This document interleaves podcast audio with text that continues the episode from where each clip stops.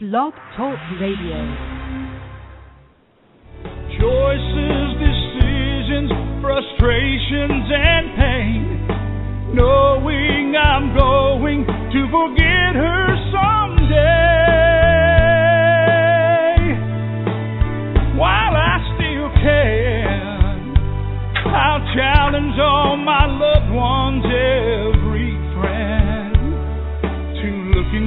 Their hearts and understand that I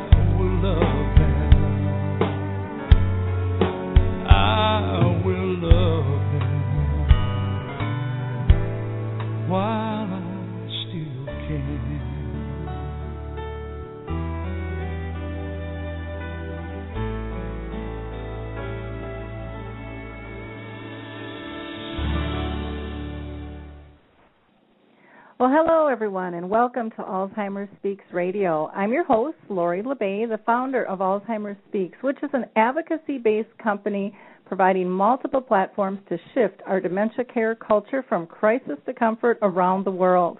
At our core, we believe that we can really win this battle against dementia if we work together. And I'm thrilled to announce that we were just recognized by Dr. Oz and ShareCare as being the number one influencer online for Alzheimer's disease. And I want to thank all of our listeners for that because without you listening to the radio show and sharing these episodes and going to the blog and the resource website and all the other platforms that we have participating in webinars, uh, we would not have been recognized for that. So, uh, really, that's a recognition of our commu- community that we built here. And so, again, I just want to thank you all. I really believe it's important that we join forces and share knowledge and, and have those everyday conversations about life with dementia and how we can remove those stigmas pertaining to memory loss. And in doing so, we can really help those dealing with this disease.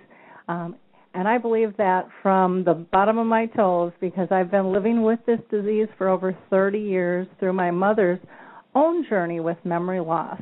And today we are going to have a really special guest who has also been on that journey. And I will introduce Jane in, in just a bit. I still want to give, for many of you who are new to our show, just a little bit of, of background about us. Um, again, we're about raising awareness and, and really working together. Uh, we just don't feel that we can be motivated by fear anymore. It's time to really shift gears, come together, and collaborate. So, if you have questions or comments while we're on the air today, please utilize your chat box, um, make your question or comment, or you can always call in live at 714 364 4757. That's seven one four three six four four seven five seven. And if you have a question or comment, all you have to do is go ahead and push one, and then I'll know uh, to pull you into the show uh, when there's a natural break in the conversation. And we are very much a casual conversation. Uh, this is not scripted. We we really just talk from the heart, and we would love to have your input as well. Normally, we have our channel expert with us, Rick Phelps, who is actually living with the disease. But Rick is not able to make it today because he is the founder of Memory People, and they are actually having their first little convention out in New York. And so Rick is busy meeting his um, social community that he built on Memory People through Facebook. And for those of you that are not familiar, uh, with Memory People. If you're part of Facebook, uh, just write in Memory People, and it'll pop up, and you can go ahead and ask, to uh, to join the group because it is a wonderful, wonderful support group. I also just like to mention that if you are searching for um, clinical trials, uh, you might want to just go to don'tforgetalzheimers.com. Uh, they have a lot of different trials that can help. I get people asking me about that all the time, and needless to say, I can't keep track of them, nor do I want to. That's not my expertise. Uh, so, with no further ado, I am going to go ahead and introduce our guest today, who is Jane Cooper. Jane is a trained sports psychologist, masseuse, and exercise consultant. She knows exercise has a, uh, is a great prescription in assisting people to the road of recovery. And when Jane's dad died in 2009, she started to write about her shared experience in relationship to his late onset Alzheimer's disease and the impact that it had on his family and the failure of social services to be much help. Her writing is a family saga and it's seen through the eyes of a devoted daughter, but it really isn't any ordinary story. The Reg is a series of pocketbooks she has written and designed, and they hold the key to the call of action. Not only what are we required to do, but how do we do it, and what are the right reasons when we're dealing with Alzheimer's, when it you know pops up on our door. How do we handle this? So Jane's hope is to really inspire others and put them on the right track from the beginning um, in an understanding way, just to kind of ease ease the process because this is a difficult, difficult time, and help them sort out when something you know falls outside kind of that normal aging um, behavior. So welcome, Jane. How are you doing? Yeah, hey, Lori. Um, yeah, I'm really good. It's freezing here in the UK though, but uh, I got my cardigan on. I'm okay. well, we're thrilled to have you, and um, Jane was so kind to send me um, these little pocket books that she's done, and they are absolutely marvelous. Um, they're they're nice big print, which is something I appreciate as I age, um, but they have just wonderful, wonderful um, tips in them uh, in terms of how to deal with this. And so, what I want to do is I just kind of got a series of questions that I'd like to, you know, have you um, share with our audience because I think you're just filled with such great knowledge. And so, why don't we go ahead and start with what does somebody do when they know something's wrong with a loved one? And uh, you know, but they don't know where to start. What do you What do you do? What do you recommend? Oh, um, I think it's quite difficult, but um, the one thing that I think is important is um, to work with what you know about your loved one. I have a fabulous relationship with my dad, and, and not such a great one with my mother. So um, what I would do is I would tap into what I knew about him and um, try to get where he is at instead of where I'm at. And I think that's the biggest problem we all struggle with because we look to our parents and we see them in the parent behaviour with a level of expectation of how they're supposed to be in old age. And because of the lack of knowledge and training available, I don't think we're able to make the adjustments between seeing the behaviour in the parent and the display of the behaviour that they're actually giving us. Um, and there starts um, a bit of chaos for us as the ones looking into the world. But I think for me it was, from my experience, I um, I think my dad knew there was something wrong with him, um, but he didn't really know how to articulate it. Um, he would say, "Oh, there's something wrong with my brain box, Jamie." Um, and I wasn't going to put the nail in the coffin and say, "Well, yeah, Dad, you know, actually you're kind of losing it." That wasn't going to help anybody. So I just kind of just tried to kind of ease him, reassure him that um, I was going to be there and uh, nothing terrible was going to happen while I had breath in my body, um, and guide him where I could. Well, that's wonderful. You brought up a, a really, I think, good point that I think a lot of people struggle with. You said I had a great relationship with my dad, but not so much with my mom. And that can really mm. complicate the dynamics of things. How how did you kind of dance with that? Because that I think is something so common, and it might not be a parent, it might be a sibling, you know, or an aunt or an uncle. But I mean, we all have those family dynamics that can kind of throw us for a loop. And so, how do you eh, are, do you have any recommendations on on how to dance with that and get through that? Oh, I don't know if dance would be the I would um, I think if I've been dreading this question. um, I don't think I've ever had a great relationship with my mother since I've been put on this earth. However, I think that um, we find that if you do have a good relationship the sibling and the people around the family find it, you know, the one that has got that great relationship will find here to get stuck in there with them and help. And from my experience, the per, the as in you know our family, my mother and the siblings just couldn't cope, couldn't, wouldn't, didn't. Um, but when I look at it from a psychological development point of view, they haven't got the skills, Lori, in terms of their own world to be able to bring anything to the table for someone else because they're still they're still on another uh, they're still quite underdeveloped in terms of emotional development um, in levels of understanding others. They've still got a lot of their own stuff going on. The one thing my father would do would teach me lots of things. He was like a wise old Buddha, really, um, and I would observe a lot. We'd discuss a lot. But when you've got a parent that's maybe um, struggling, like my mother was, um, she um, she wanted, um, I believe she wanted to be part of the journey. She wanted to be able to look after him. But if I was to be true to my heart, she just didn't have the skills to bring it in him. And the more she tried, the worse she made him, um, whether it was a tone of voice. And I just think, as a daughter, um, because I was the one that could, I did, and I wanted to uh, take care of my dad um, and contribute to this final stage. But I think a lot of other family members will let you do that if you're the one getting on with it. Um, but I think it's also important to keep the communication open, and in that, the family will either communicate with you or they'll just step back and let you get on with it.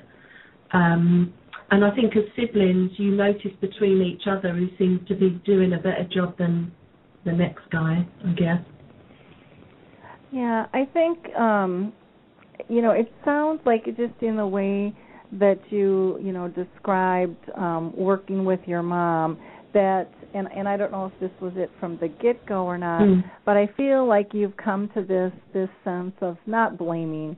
It's just this isn't something she was good at doing and you and you don't sound like you're going down the rabbit hole. I don't know, maybe you never did.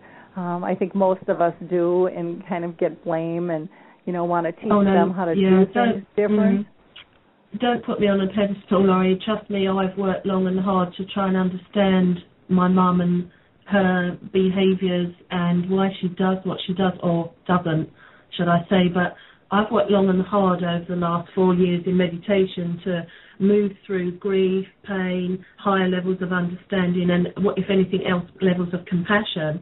But I think I'm now in a place that um, I don't wish anybody, I don't wish her any harm. I hope she's happy and and kind of contented. But I think I can see that when people say her mother, when I go back to look at her mother, who never really brought anything to the table for her, um, I can't really expect her to have any. Um, uh, how can I say? Um, I can't expect her to be any different really, because um, her mother never really taught her a different way. So I'm open to the fact that you know, we could, blaming people for where we're at or where we where we're not at doesn't resolve anything. It's up to each of us to kind of find a window that says, you know, it is what it is, and we're old enough to make difference moving forward. Um, and that can only show a level of understanding and growth um, in an individual. I think. I, I think that's a really nice answer. Um, and I know for myself, I, I went through, you know, the struggles not so much because my mom was the one with dementia, but with other family members, and and it is tough. But once you can get past the control thing and trying to fix it and realize the only thing you can control is yourself um yeah. and you just let it go I, I was so shocked at how much better i felt and how much more in control i felt and just not going down that negativity um you know path uh, i just felt more energized. I, I didn't feel as depleted. And that was so huge. And i didn't realize even though logically i knew it was all tied together i i just still didn't understand it until i had worked my way through it. And i and i don't think there's a way to work around it. I think you really do have to work through um, those types of situations. You have to feel the pain and the grief and the sorrow and whatever it is, and um, and then come to a reckoning, going, "This is the way it is. I can't control it," and move on. My job is with this person, you know, this is Yeah. really, you know, you were you're here I to take care of your dad. I was there to take care of my mom, and I, you know, you you can't worry about that other stuff. I mean, we can, but yeah. I think also I I can't say that I would have looked after my mum how I looked after my dad. I think I would have shipped her out to my stepsister and said she's all yours because, you know, looking back on it, I was I'm definitely cut from the same cloth as my dad, and um, I just don't un You know, you get to you just get to the point that you think you have to work through the uncomfortableness and the pain that um, of what you actually see when you witness, like I did, my dad gradually breaking down. Even though I must say he very rarely didn't know who I was. There was very hardly any occasions he didn't know who I was, but I did know how to talk to him and how to be with him.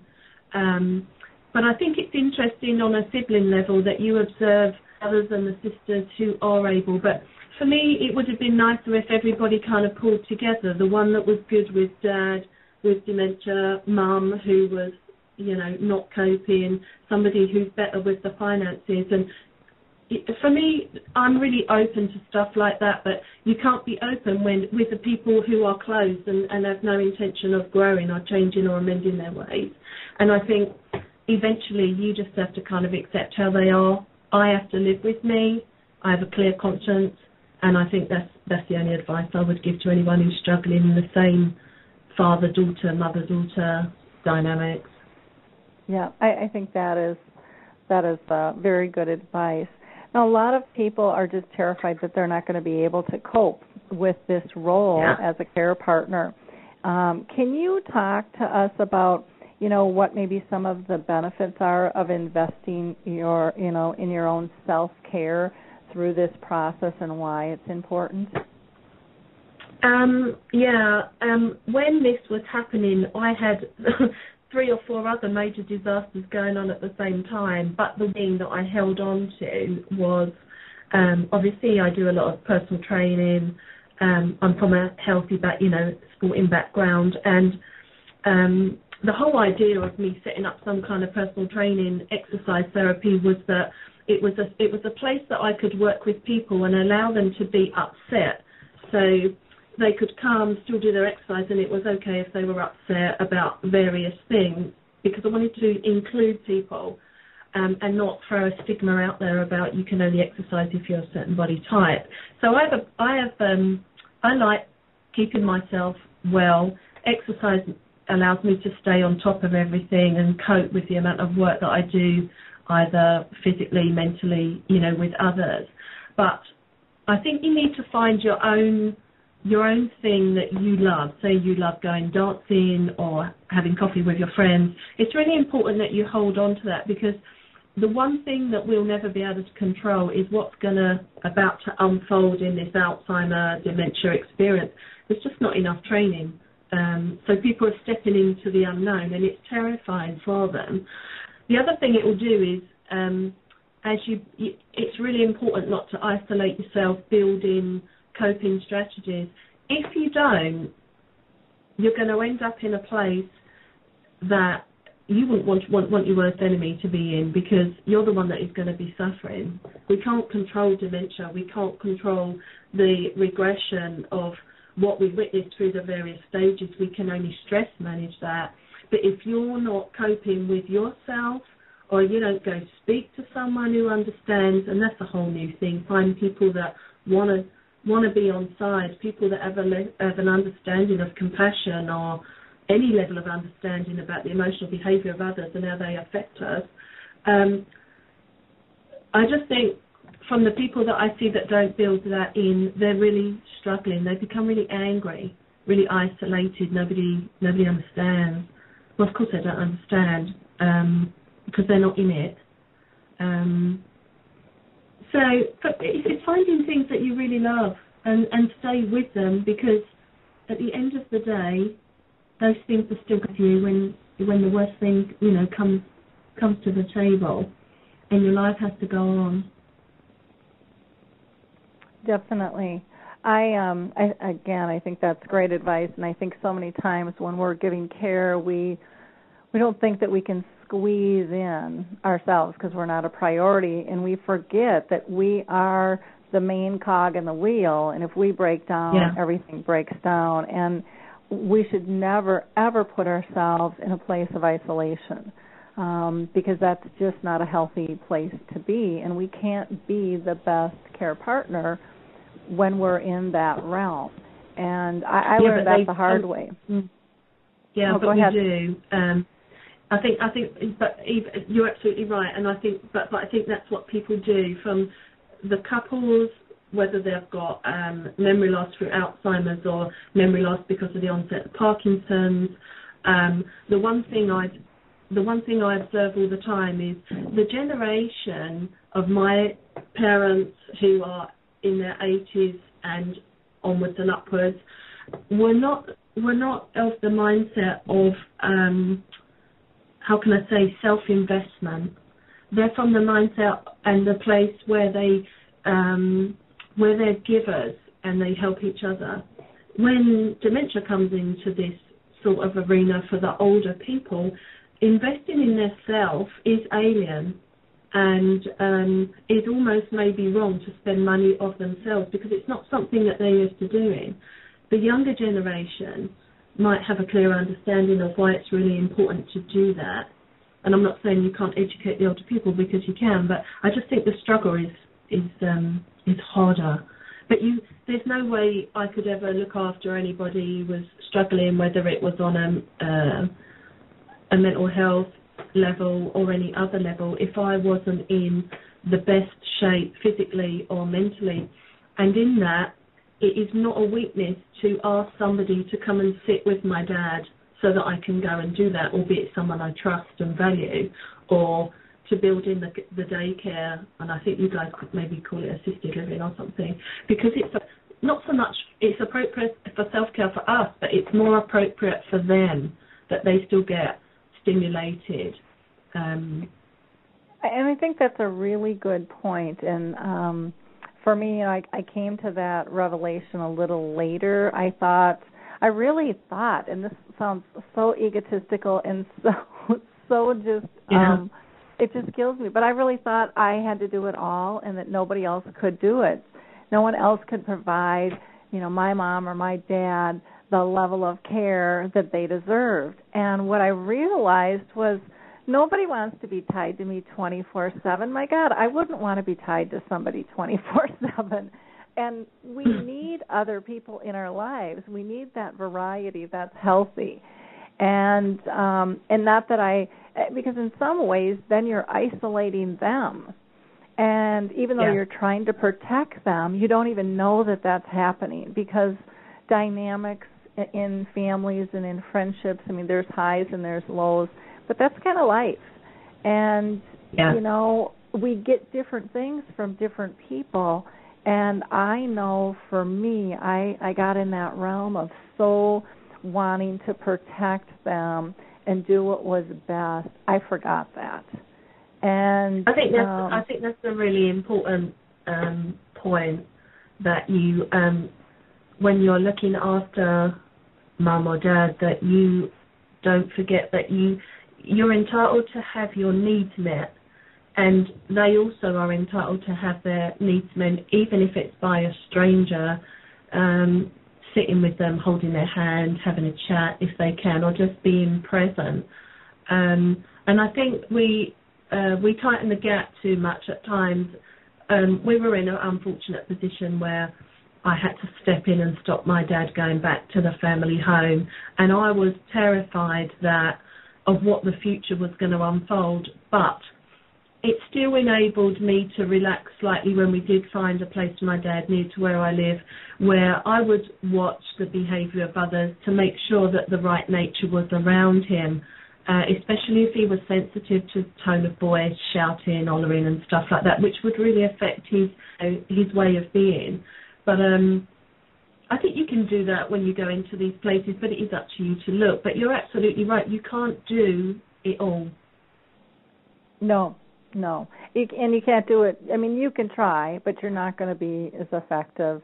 And and I think too, it's really assessing what are you good at and Yeah. pulling in help and you know, I, I've come and it, it's taken me a long time to get this motto, but you know, my motto today is it's about progress, not perfection. And before it was about perfection, which really inhibited yeah. my progress, which I didn't I yeah. didn't realize um, because I was so tied into things being perfect and me feeling in control. It was really about me more so than than who I was caring for. It was about my level of comfort of care versus you know, and was that even reality?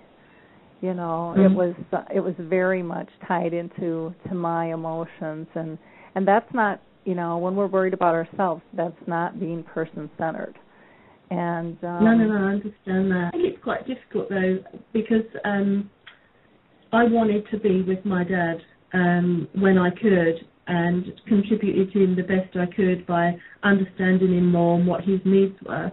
I think when we have people uh, come into the home, maybe as a, we call it sitter service here, where you can have them for an hour or two so you can go out and have coffee with your friends. I think people, because of the lack of education and training around um, this disease and what it brings to the table for people, I think it's alien for people to reach out to others because they feel that um, maybe like my parents did, and I'm sure this is true if my mother was going to speak, would say we didn't buy into old age for dementia to arrive at the door unannounced. We thought this was going to be a very different, you know, a different journey as we retired. Um, so I think there's a lot of things we struggle with as we get older, especially with Alzheimer's coming into our lives, because it's that you're not just coping with um, what to do about this disease, you're also coping with how let down and disappointed because this has now come to what it has. And and as we get older and we have less energy, less tolerance, maybe how on earth are we going to cope with everything? But there is value in building in people to help you. For me, that's um, that's kind of um, what am I trying to say? That's the wiser thing to do because otherwise, you know, like you said, you just end up bending yourself out of shape and then you're no good to anybody. And lots of older people want to actually care for their husband or their wife themselves the best they can. Um, they don't want to give them up. Um, but in that, I think it's okay to build these, you know, build different services in for as long as you check and monitor that they're doing what they should be doing. I don't think it's a failing. I think that's that's something to embrace, albeit you put the necessary bits and pieces in place so that you are as sure as you can be that this is going to be okay for a while. Well, and it sounds like over in the UK and the US, I mean, we have very common. Sometimes we think we're so different, but um, a lot of similarities and commonalities yeah. in terms of trying to do it all ourselves, and you know, what will others think if I don't do it myself, and you know, one of the questions I learned to ask myself is why am I doing what I'm doing? Anytime someone asks me to do something, and I was yeah. shocked to find out when I asked myself, was it out of love? Was it out of guilt? You know, all those different little things that can come up, and and I was shocked sometimes why I did things, and it really was many times, and not so much with my parents, but um but in other situations of care, I was doing it because I felt I was supposed to, not because I wanted yeah. to. Um, yeah. or I was afraid of judgment. And and I think that's something that we really do have to we do we do have to look at. We have to take that that seriously. Um, now, you talk about the various stages of regression, and can you explain yeah. to our audience what you mean by regression, and then kind of the various stages and uh, what you witnessed with your dad?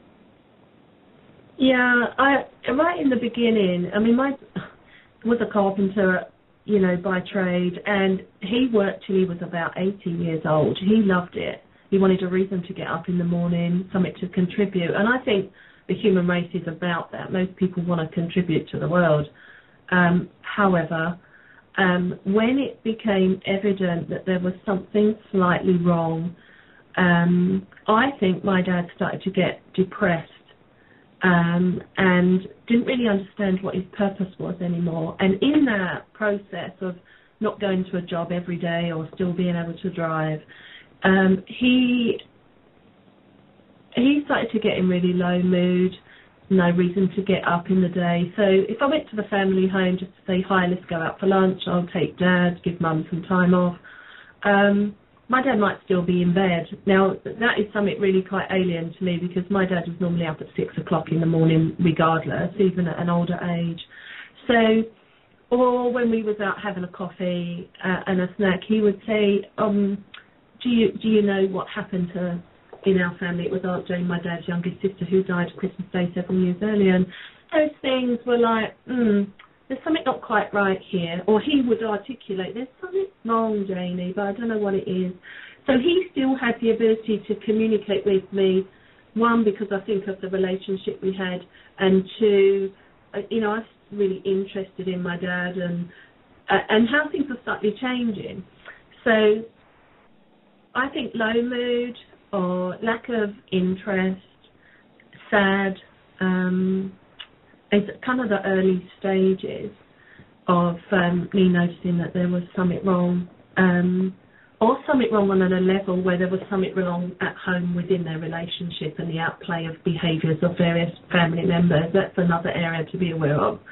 But as he as he kind of become more into what I call second phase, he he just kind of disengaged slightly because he was older, he needed a bit of support walking. Uh, we needed to build in uh, maybe walking from a stick with a frame. He needed just reassuring where the bathroom was. Um, put my arm out and said, "Come on, we're going to walk from the car to the cafe and stuff." Um, but from what I've seen in care homes, obviously the next stage was to consider at what point are we now no longer useful and we need some 24-hour care um, is a decision that we don't take lightly. I witnessed people in the care home that were still very able-bodied and um, maybe struggling with understanding. If I've been in a bit of a kindergarten, and I quite liked it there. Um, I felt very comfortable. I feel very comfortable around dementia people. You know, people who are suffering from dementia. Um, I don't know why that is, but um, I'm very comfortable in that environment. And towards the, you know, the next phase when their brain starts to close down, hand to mouth, where they can feed themselves, toilet themselves, or ask for those sort of things, um, to final, um, to final care for passing over. Um, I just think if you know your parent, every every journey that I've witnessed seems to be there are some similarities, Lori, but they're intertwined with various different mechanics of breaking the body down comes first, which comes second. I don't think there's any natural pattern. I think there's a generic pattern, but I don't think it's the same for all of us. My dad I always would- knew me, always knew me. He never didn't know who I was, even when the last five days of him passing away in the hospital. He, uh, even though he was calling for his mum, um, and I was aware of what was actually my dad was actually connecting with in terms of spiritualness, etc., etc. But even if I said, "Dad, it's me. Open your eyes," even though he had his eyes closed, he did open his eyes, so he knew my voice. But he never. I'm very lucky. He didn't never not know who I was. But I think that's just to do with the relationship that we had. I really like my dad. He was a great guy. But I Mhm. think I think it's very different for lots of different people, but we have very um, we have many similarities with the Alzheimer experience and what we witness. Um, the key is, I think, to remain open and not shocked. I think you've got to get in there. For me, instead of being on the outside looking in, I wanted to get in there with my dad. I wanted to where he was at, how far had he gone back. I was interested in him and, and what was happening to him. And for me, I think it made the journey. I'm not going to say it was easier to observe somebody deteriorating and being prepared to go back to the source, but you know, I am the sort of person that has always been encouraged to be interested in things, um, and then left with the management of the emotional stuff that we all have to deal with when this sort of thing turns up, and you know, we we end up in a different place. Yeah, I, I think it was important you talked about purpose and you know when do they mm-hmm. lose that purpose and you know i don't think i don't think people really ever lose that purpose. My mom is now and has been for four years in her end stages. So she can't feed herself she can't toilet um she's wheelchair bound. I mean she needs total assistance in everything she does. And many people will you know would look at her like she's a shell of a body.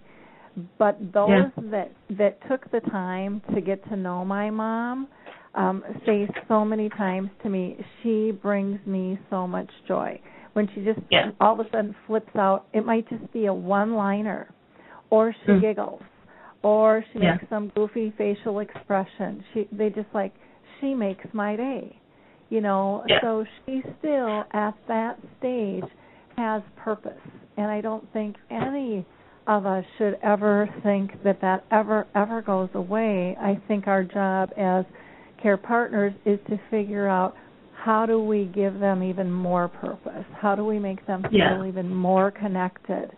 Um, by I did that the with little, them. Yeah, by the oh. little things I like that you were. My... Mhm. go. You go ahead. Okay, go.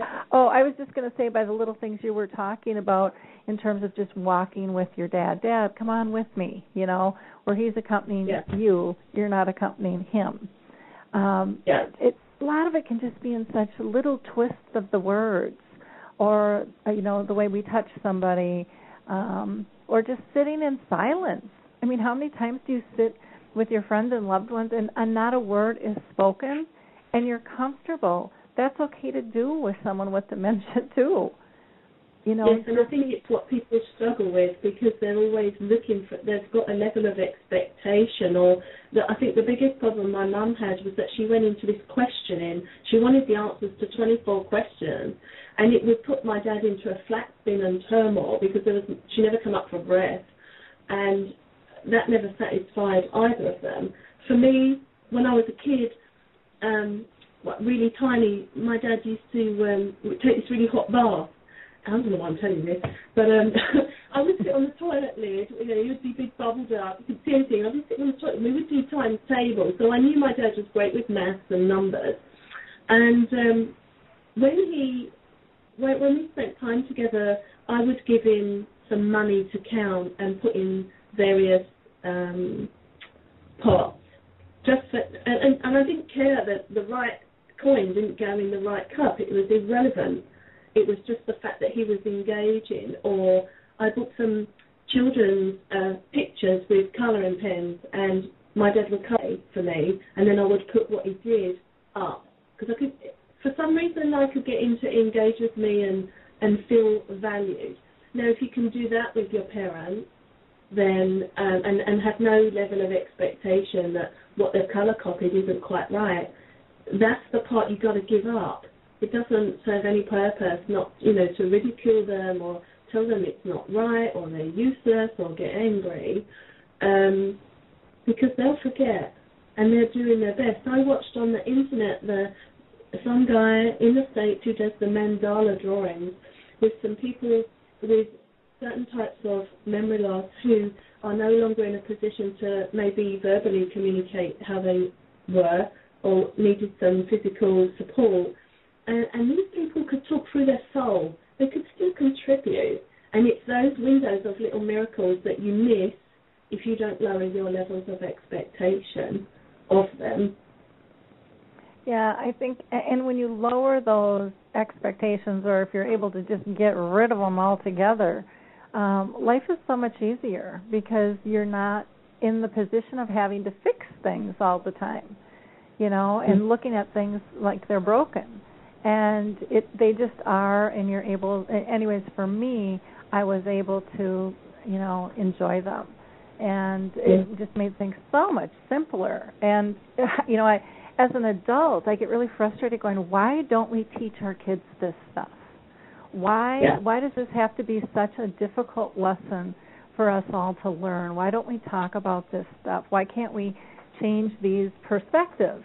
Um it, it would just I don't know, be so much easier for everybody, you know. But that's not the way it is right now. So I think having conversations like we're having, um, you know, opens up kind of the cookie jar and um, Yeah. hopefully gets gets people thinking in a little different mind frame, and um, and they're able to go ahead and have the conversations with their family and with their friends. Um, to me, that's part of the whole I think, intent and of al- yeah, and also to open it up on a positive level. I mean, when we when we work with other people, from my point of view, I try to find the people's strength um, in it. Say it was a family with a parent with Alzheimer's to play to their strengths, but at the same token, all the siblings need to respect the other siblings' qualities and, and build within them, with the families, a support network around them because maybe not the one person who is, I don't know, looking at the financial aspect of things might need a bit of support with stuff. I think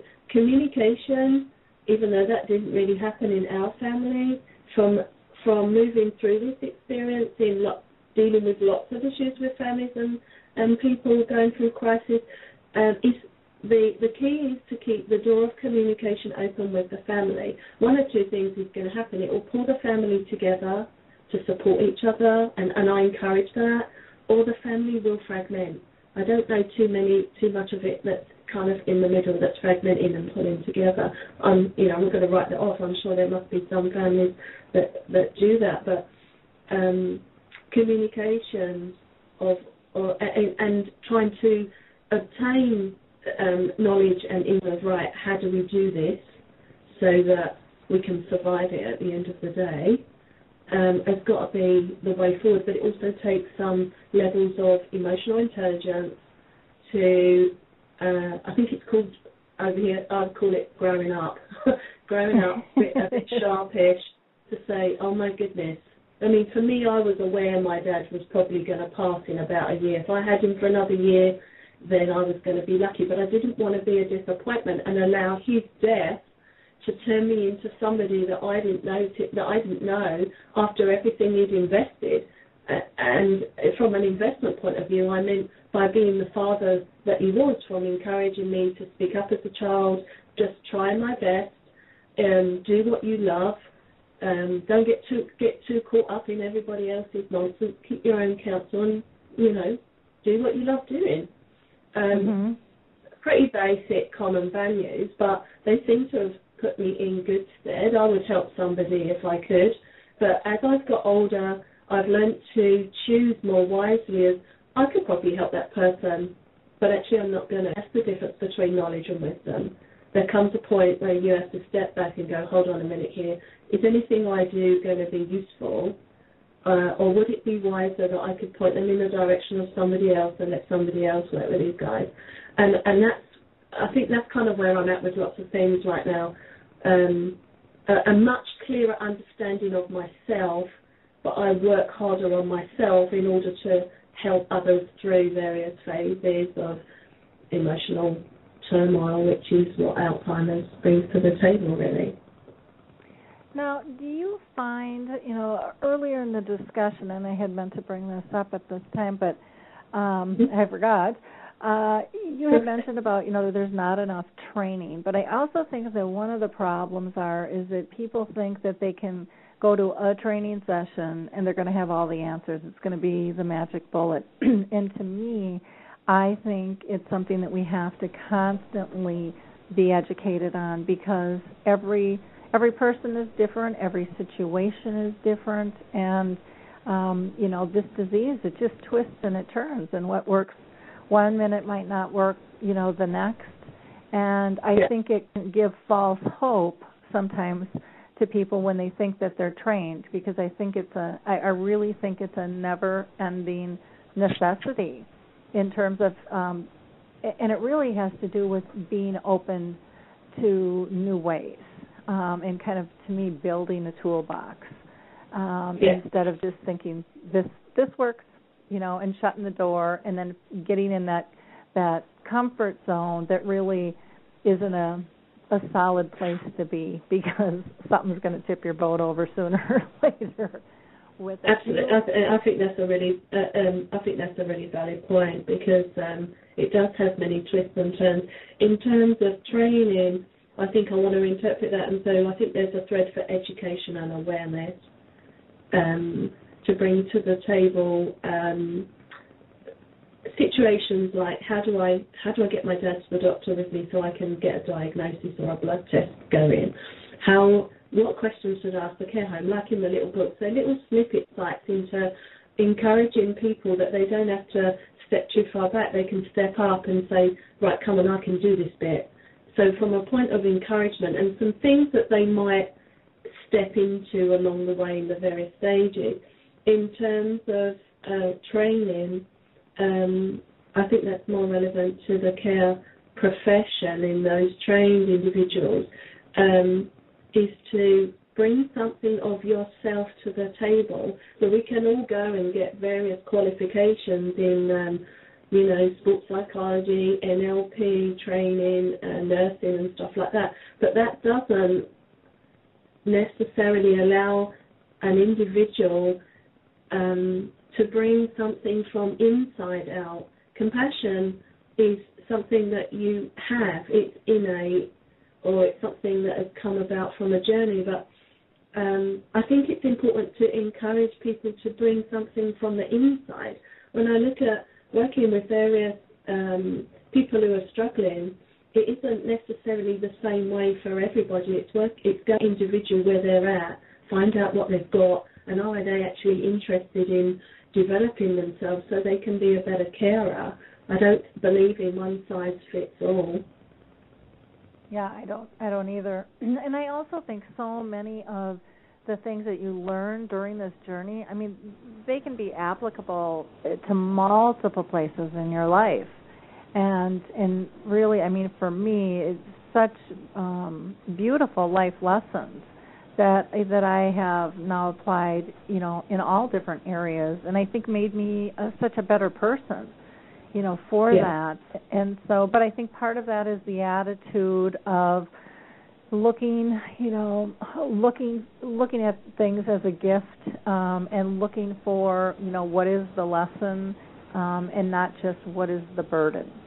And uh, you know, some people just can't get to that point and yeah. but once you can it's it's amazing how how different it is then you realize it's it really is no different than anything else you're going through you know in your life now some people yeah. kind of fall into you know a state of depression or kind of the dark well um and they don't really understand you know what's going on can you talk a little bit about that and maybe how people can um, avoid that feeling of of abandonment and um, depression when it comes to yeah? I think um, yeah I think um, for I don't think people mean to isolate themselves. From my experience, it's kind of maybe something that happened. I'm an individual that um, will get up, get out there. You know, my dad taught me, you know, just get on with it. And uh, but I think that's an old-fashioned in, uh, teaching in today's world. Um, but from when I when I mention about falling into the well, I mean about once they've gone. The one thing Mhm. I needed to come to terms with and balance with myself was I didn't realise just how much I gave of myself in terms of um, stress managing, the two parents, the family. Um, you don't know what to do with yourself when they're not there anymore. Um, and and that's what I mean about falling into the world. You kind of fall in, you kind of it's like driving off your driveway in the morning you'd normally turn left, but for some reason you've turned right and there's this huge well there that has never been there before, but it's there that day. And and in that it's quite difficult to manage how you feel about it.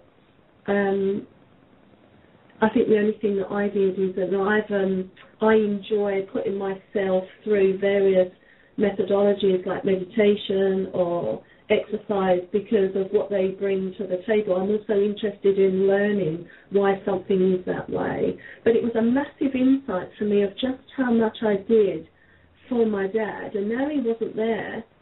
Coupled with the fact I had chronic life disaster at the same time in other areas of my life, um, I was like, oh my goodness. Um, but I don't think you consciously think of it. You might be down. You're aware that you're down. You're there. You're aware that every now and again you're getting tearful. That's parts of grief, and that affects people in different ways. Comes in quick, in late to lots of different people. Um, I just think it's about you being aware of you, you as the person, and um, but I just think it made me such a. I don't think my dad passing was the worst thing that ever happened to me. I don't think anything terrible has ever really happened. I think I think falling into the world thinking, oh my God, what now? Well, if my dad passing was the worst thing, then I'm doing all right.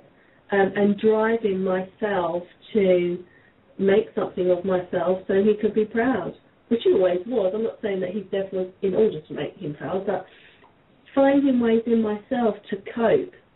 I don't function very well when I'm tearful. I don't think anybody does, and I don't like periodically being upset. I don't like being in that state. So, as a just as an individual, there's a part of me that will do everything I can to acknowledge it's okay to be upset, and that's something I had to learn. It's okay to have a really crap day.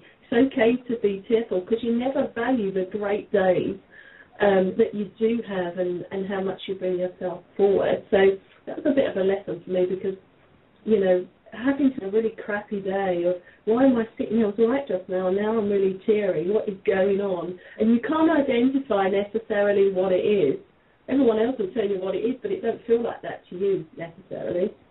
Yeah, and, and I like that you brought up brought that up because you you can't have a good day without having a bad day. You can't be high without having a low. I mean, it's the whole yin and the yang. It it gives us balance. It gives us appreciation. And yeah. um and again, I think it's a normal state. Emotions aren't good or bad. They just are and we have to feel them and appreciate them and then move through. I think where we get in trouble is how we react to them. And you know, if we start harming ourselves or somebody else, um you know, then that's not a good thing. The other thing that I liked, you know, when you were talking about grief and your dad Can I just passing. say something else? Can I just Sure. in there? I think the other yeah, the other thing is is it, it it depends on your philosophy of stuff, but your reaction is right. But also other people, when you're in the well and you're frustrated, it doesn't help for other people to kind of stick a label on saying she's in grave, it's this, it's that. I think it's really imp- uh, other people just are there to listen to you, not make a judgment, not stick a label on you, and let and encourage you to kind of work through various emotions because they, you know, five or six years ago I might have had a different opinion, but now they're just kind of feelings and emotions, and once you work through those, you'll end up in a better place with different knowledge, different insight into life and the behaviors of others and how they affect us. Yeah, good, very good point. Um, the other comment I wanted to make, you know, when my dad passed uh, about grief was, I was, I hate to say self-absorbed, but I, I guess I was, I, and I really felt that I was absorbed with his care. But Yeah. for one year, I did not know who I was. I lost my identity. I mean, I, I really, I didn't. People go, well, what do you like to do? And I was like, I don't know. I, I don't know. I didn't do anything for myself. you know, because I was Mhm. taking care of my dad had brain cancer, my mom had Alzheimer's disease, and it was it just consumed, you know, every every breathing moment between them and my own family and work and volunteering.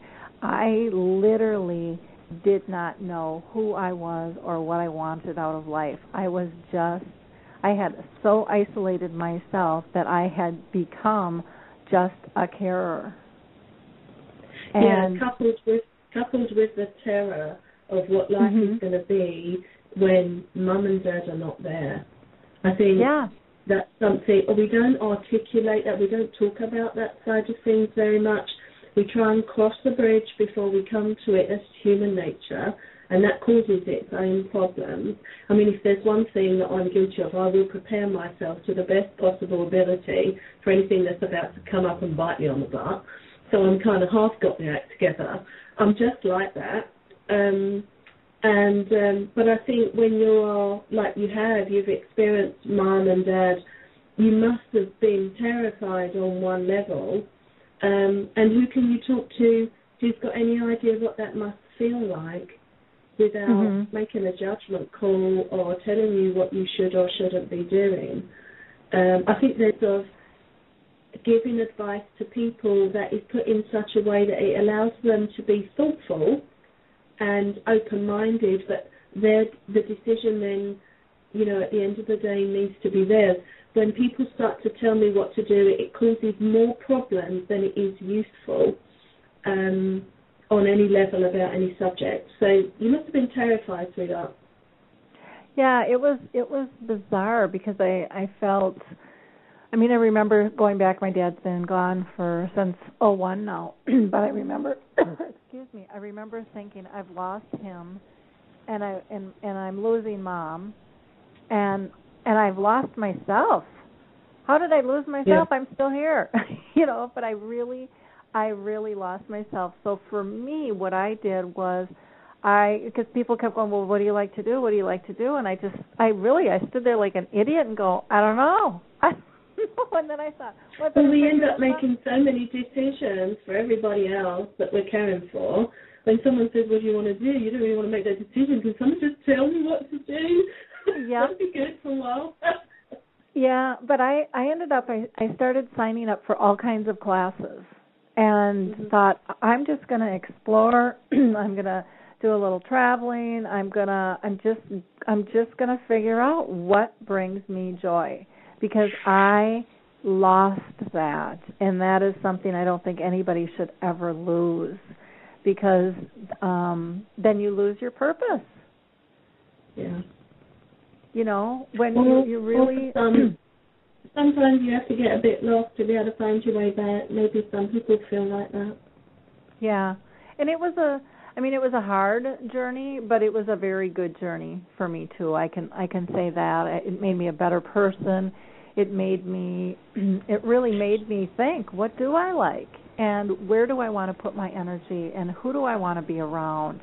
And I made much stronger choices and I think I'm much Yeah. happier for that um and they're not that uh, there yeah. there there weren't some tough choices too where I I decided to let some people in my life go you know that uh, they weren't filling me um and not that it's just about me but it has to be a two way street or it should be is what i found Yeah. and there were some people that i was giving way more than what i was rece- receiving and um when i really was honest with myself i i didn't feel good around them or after Yeah, i left them Yeah, I th- I think um, we all get to that point when I can remember when my dad passed when my dad was passing away and I got the call. I was working for someone at the time, and um, after he passed away, um, I decided to that the relationship that I was in at the time that's enough of that. It was probably over a couple of years previous, but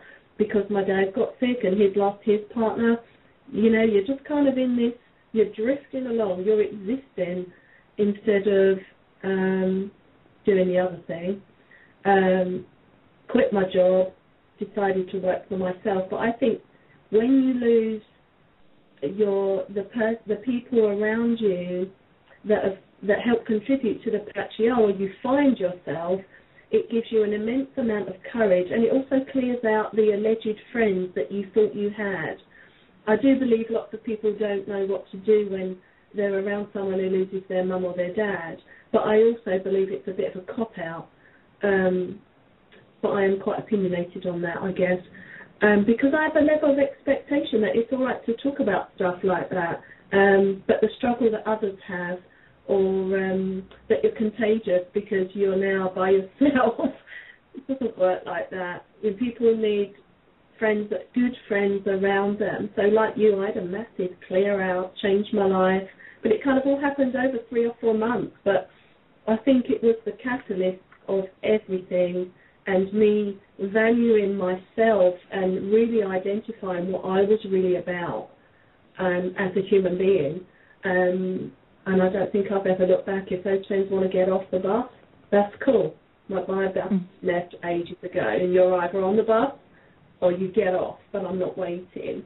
Uh, but I think that's what the whole experience brought about me and growing and really having a massive understanding about others and what they do or what they don't do and the disappointment in it all, depending on where you're at in your journey.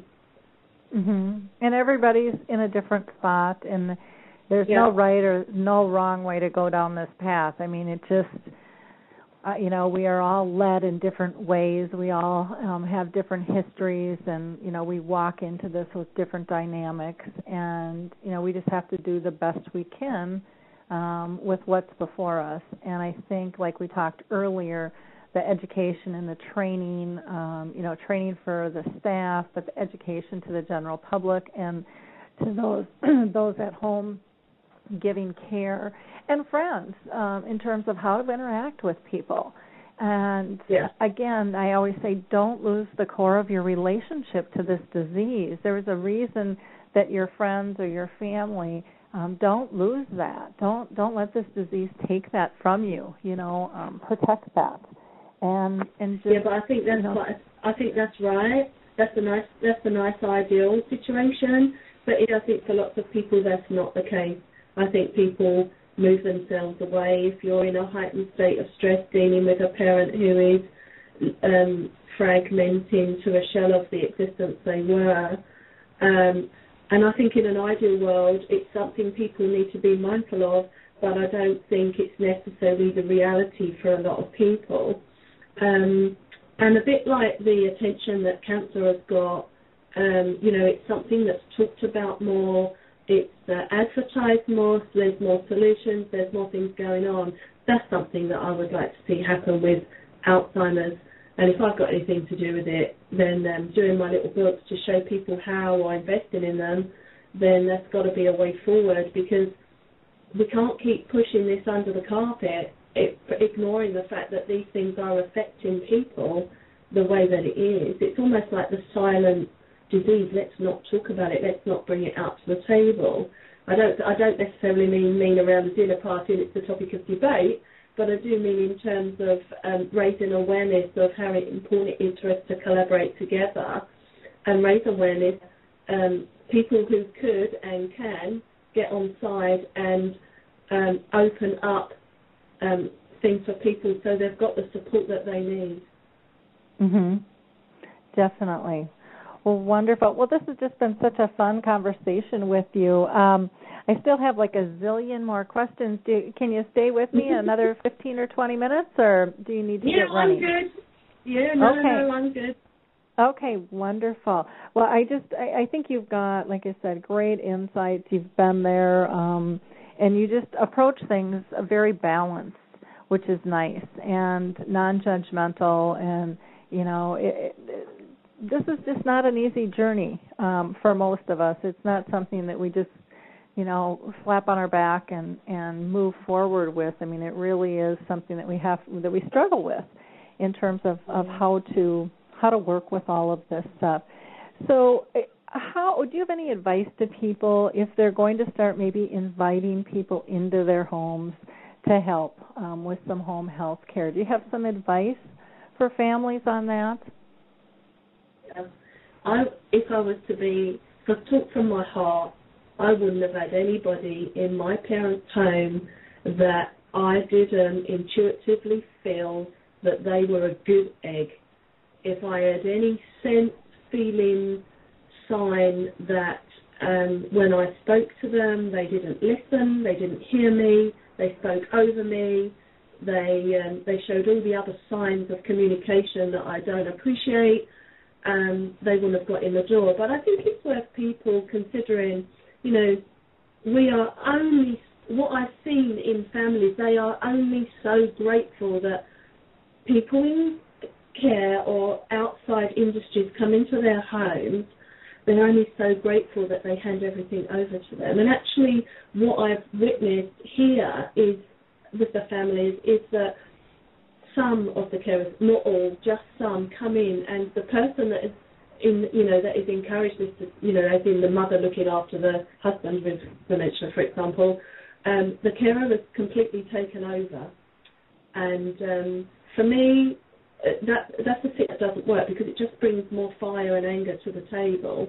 I think it's really important to have some kind of agreement especially if you're having someone come into private home. This is what I do. I've got some kind of agreement that says I'm asking you to come in and provide the services of maybe helping him get washed or dressed and you know, maybe feed him or sit with him for an hour or so.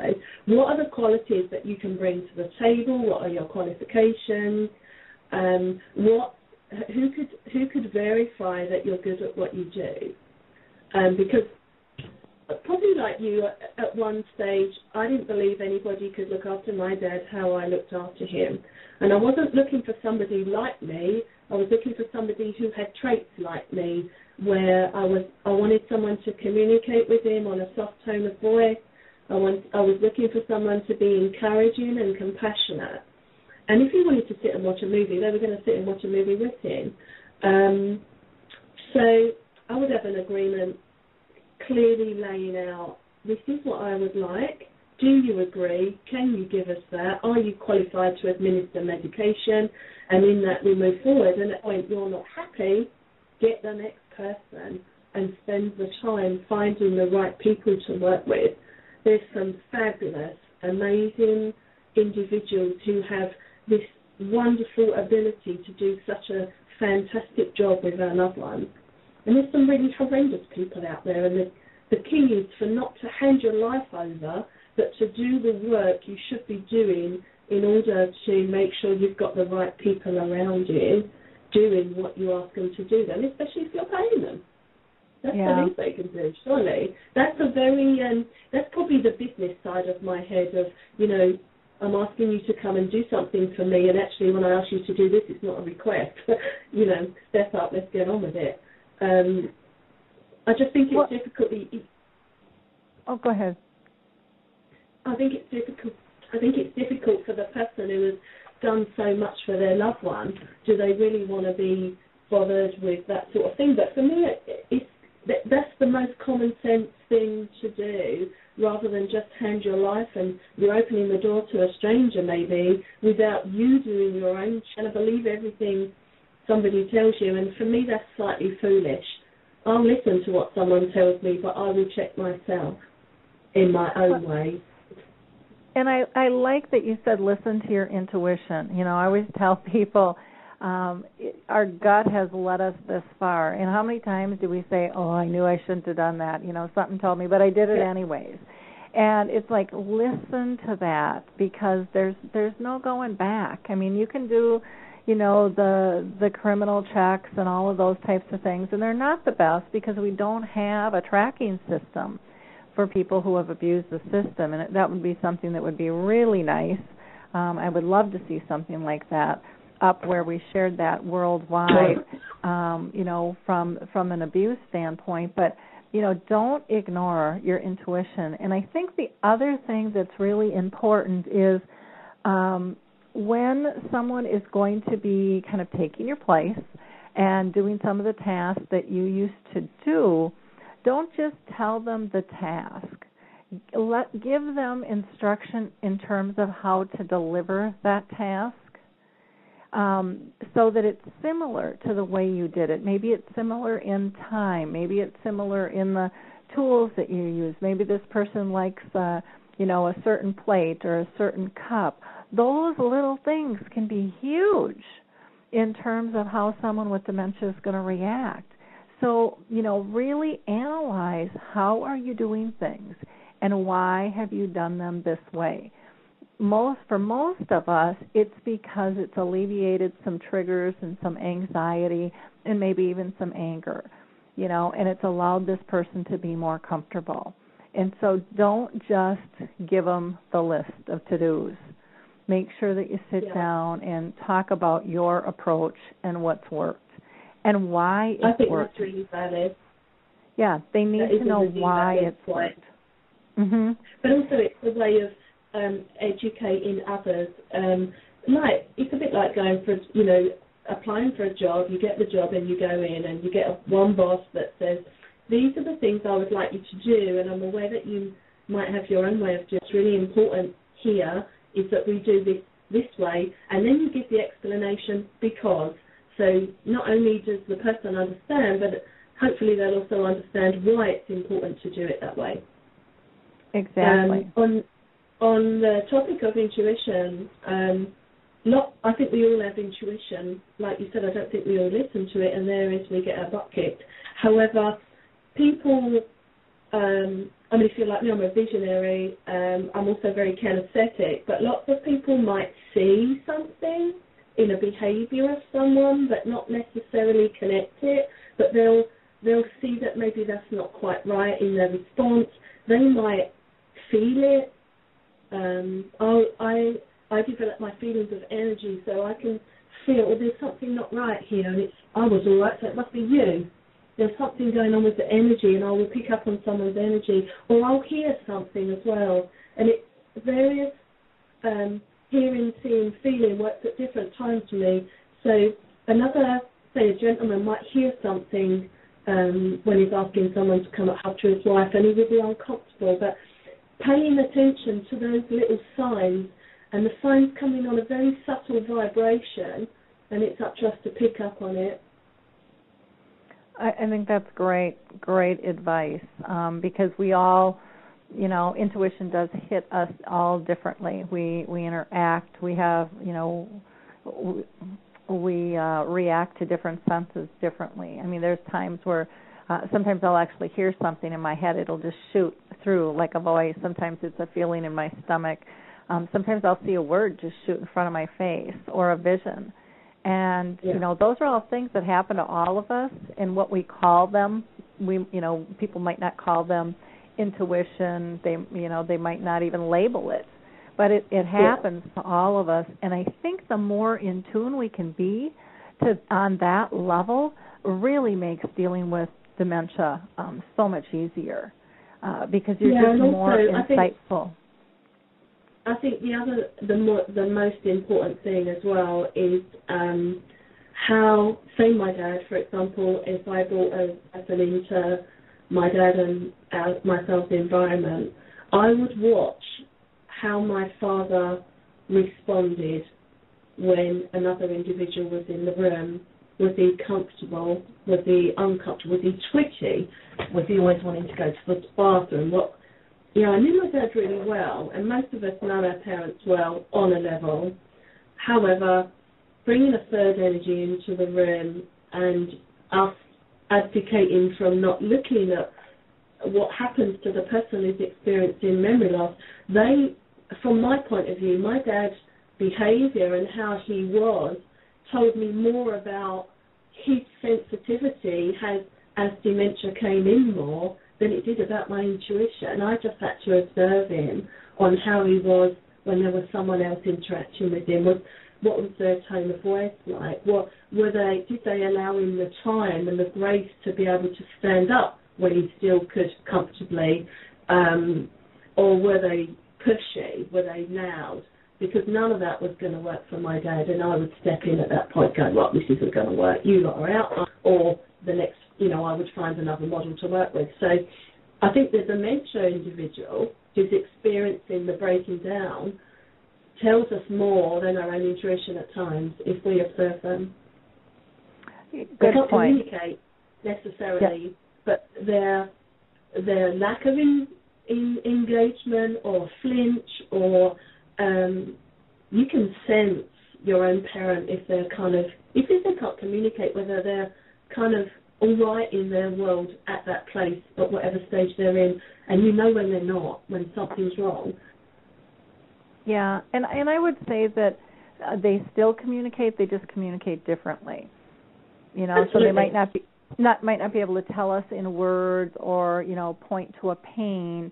So it really is up to us to look closer for those signs. And you know, most of our communication is nonverbal. Yet we think the only yeah. way we communicate is yapping our jaw, and it's kind of funny. I mean, when you think about it, and um, how important it is, but we've taken that for granted, and we don't realize how precious those nonverbal signs are. I mean, they're just such a valuable tool when it comes to to dealing with uh, someone who can't communicate the way they used to. And yeah, and, and also think, it's about your own your own growth in not just um, laying down and accepting, well, this is how we've always done it. I do think if you want a uh, a journey that um, is in uh, not that you can choose your journey. What am I trying to say? Um, doing getting two steps of what might happen, getting two steps ahead, thinking, well, if my dad if my dad is struggling to communicate like that, what might be next? Am I interested in seeing if I can encourage him to kind of either uh, find those words he used to, or if I can bring some other words in. But it's about the ones that I left on the side doing the work. If you're approaching it from the point of view that you still have an expectation that, oh, well, he just can't do that anymore and that's kind of it, we don't communicate, well, that's a bit of a sad existence and you're going to lose out because some of the journey is funny, tragic, hilarious. It's such an emotional roller coaster of growth. And if you're interested in various other forms of communicating, you have a you have a very different experience with Alzheimer's than those who just kind of lock down and become terrified because they don't have the skills. But you can go get more skills. It's what it depends what you're like as a in the nature of your own existence. I think. Mhm. Well, good good points. You have given us just such wonderful information. I could talk with you all day long, and I, I so oh, appreciate the time. I could sit and talk to you, yes, obviously, about this disease over, you know, doing it what I can to help someone or show a bit of insight into the journey and what's going on and what or what isn't going on. Um, you know, just to encourage people to do their best and find, not not do it my way, but to encourage them to find their own way. And if that helps point them in the right direction slightly or use a thread of what they know, then um, maybe it'll all be worth it. Do you have any last words of advice that you would like to uh, to give our listeners today? And uh, you know, we get people who actually have dementia. We have families and friends. We have advocates. We have business professionals. So we really have a a wide variety of people who listen to this show. So any any last tips that you want to give, um, we'd we'd love to hear them. Oh, um, yeah, let me think. For the people with dementia, mm, I'll come back to that. I'm going to say something. I'm, I'm not sure what I'm going to say about that. Uh, for the father, for the father-daughter relationships, mother-son, son-father, um, step into their world and do the work on yourself to um, grow and have a level of understanding. It will be upsetting, but you will grow so much as an individual. Get in there. Don't separate yourself from them until those until that period is coming. You have to do the work about letting go. Uh, but that's about that's just about life. That's what happens. We don't all live forever. Um, in terms of people um, with training, we need more training. It's all right to step up. It's all right to not agree, but it isn't all right, all right not to debate that in the debate is the truth, is is being part of something worthwhile. And we need to pull together. There's no point in there being 20 voices in the UK, 20 voices in the USA, and every other planet. We need to pull together and have one voice so we're more of a, a conglomerate that can fight for what our loved ones need and want in terms of training, education, and awareness. Um, I just think it would be we would have more power in terms of making a difference to this world, in terms of the onset of Alzheimer's when it arrives at a door. Um, and for the people with dementia, um, I don't think I know what to say, Lori. Um, what I always tell them is, you know, don't live as the disease, live with the disease. Um, don't don't give up on your life because you've got a diagnosis. You are so much more than a diagnosis, and don't let anybody tell you any different. You know, there's really there's really many good. of us. Yeah, many of us out there um, here to support you and help you. And again, um, if you've got dementia or not, it's it's like everything else in life. Sometimes you just have to align yourselves with the people who are going to support who you are today. And, yeah, and do what you forward. can while you can. Yeah. hmm Exactly. And build the support. I think that's really important. Yeah. Now, how do people get a hold of of your little booklets here? Because these are these are so great. You've got one that is uh, hints and tips on what works, considering, um, you know, uh, care home. You know, ask the right questions after diagnosis. What's next? The 12 steps to action, and um, you know, symptoms and the 10 steps uh, to obtaining diagnosis. These are just these are such great resources.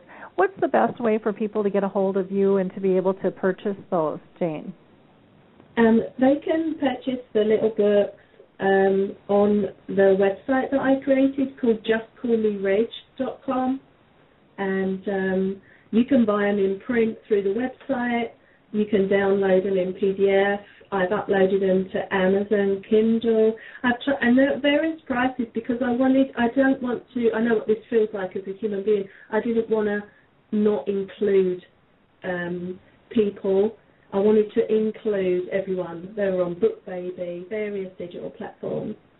Um, but what I wanted to thank you for allowing me to speak on your program was I've got 10 sets available to anybody who tunes in today who think that any of these sets might be useful, and I'm going to give them free today. But you have to email me through the website, and I will send them out this week. But the first 10 people to contact me through the site, um, I'll package them out. I've got a few hundred here that I've kind of um, paid for myself, and I'm more more than happy to um, say thank you for your time and uh, graciousness to give me such a great platform and, and tell me what your opinion is of them, and if you think they'll help anybody, then um, there's got to be a step in the right direction.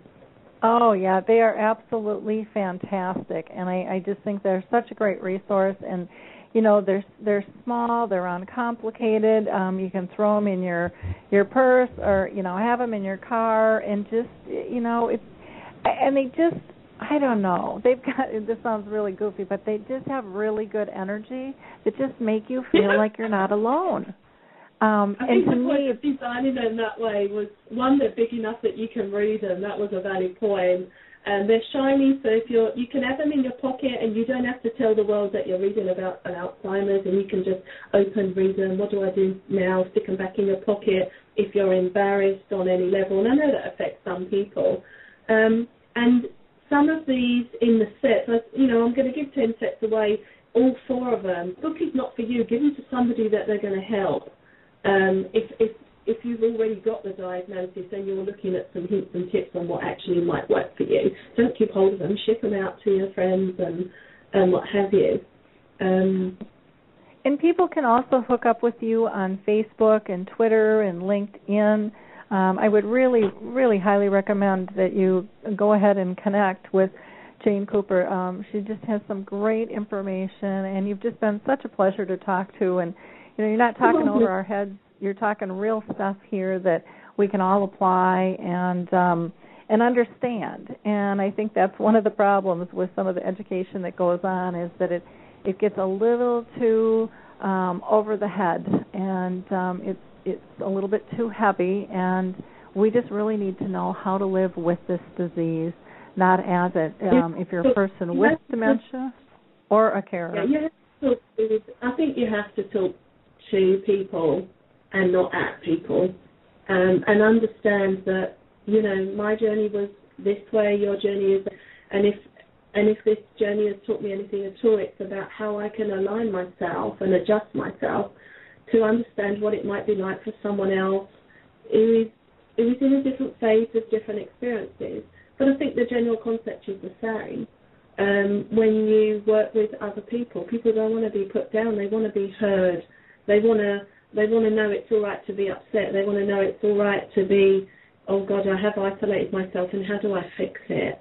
Um, because I don't want to feel like this. And what what about me when I'm on my own at the end of the journey? What's going to happen to me? People people want to be heard and listened to, and not always fixed. I think that's that's the point. But the Twitter and the Facebook thing is on the top left hand side of the website, and um, you can you know feel free for anybody to post any comments, ask any questions. Um, if we can point them in the right direction, then that can only be a good thing for everybody. Well, wonderful. Well, thank you again so much for your time today. Really appreciate it. And I'll be pushing this out in the blog a little bit later uh, this afternoon, and I'll also note about uh, your willingness to, to give 10 copies away. That's just absolutely fabulous. Um, in the future here coming up, we're going to be doing another dementia chat, which will be on December 11th. And we'll most likely be talking with Rick Phelps and um, Harry Urban from Memory People and discuss how their convention went. They had over 40 people go to New York and um, meet for the first time. They've been a social support group, and now they uh, actually were able to to get together and meet. So I'm very excited to hear hear about that. And then our upcoming shows we have on. Um, let's see, December 11th, I'm going to have Dr. Al Powers on. He's the author of Dementia Beyond Drugs, and Judy Berry, who owns Lakeview Ranch, who um, really has just come to a fine art of how to get people off of the uh, a lot of their medications and just have them be really comfortable in their environment. And then on the 17th, we'll have Dr. DeVere with us, and um, we are also going to have uh, Eilon Caspi with us, and they will be talking about, you know, what do you need to know about this disease, and then also about preventing um, responsive behaviors. Um, and then later in the month, on the 24th, on Christmas Eve, I'll be interviewing Phyllis Palm, whose husband had um, dementia or has dementia, and she wrote a book called Put That Knife Away. And so I know all of these are going to just be fantastic conversations, and we hope that you'll join us. And if by chance you can't be with us live, again, all episodes are recorded and easily accessible. Until next time, um, have a wonderful, wonderful week and a holiday season. And remember, it's about progress, not perfection. Hi, this is Suzanne Newman, host of the Answers for Elders podcast and radio show. We are the North Star that guides you through the complicated journey of senior care with trusted experts in money, law, living solutions, and more. So join us on this station, your favorite podcast channel, or just go to AnswersForElders.com.